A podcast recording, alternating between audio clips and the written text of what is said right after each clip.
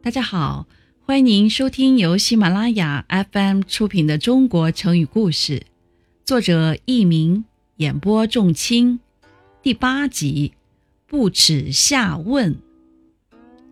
春秋时代的孔子是我国伟大的思想家、政治家、教育家，儒家学派的创始人，人们都尊奉他为圣人。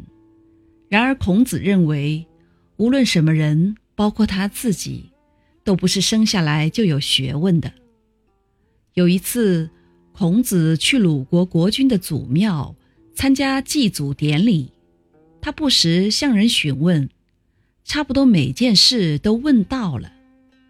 有人在背后嘲笑他，说他不懂礼仪，什么都要问。孔子听到这些议论后说。对于不懂的事，问个明白，这正是我要求之礼仪的表现啊。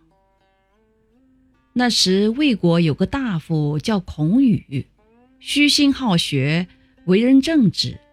当时社会有个习惯，在最高统治者或其他有地位的人死后，人们会给他另起一个称号，叫谥号。按照这个习俗。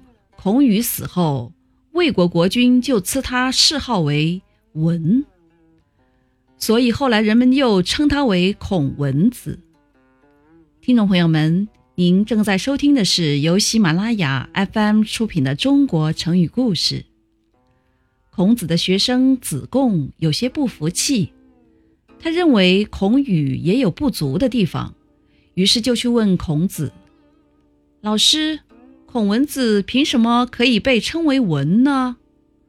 孔子回答说：“孔宇聪明又勤学，不以向职位比自己低、学问比自己差的人求学为耻辱，所以可以用文作为他的嗜好。”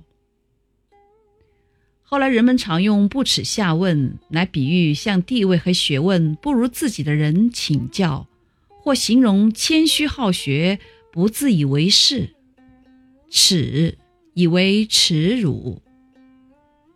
听众朋友们，本集播讲完毕，感谢您的收听，再会。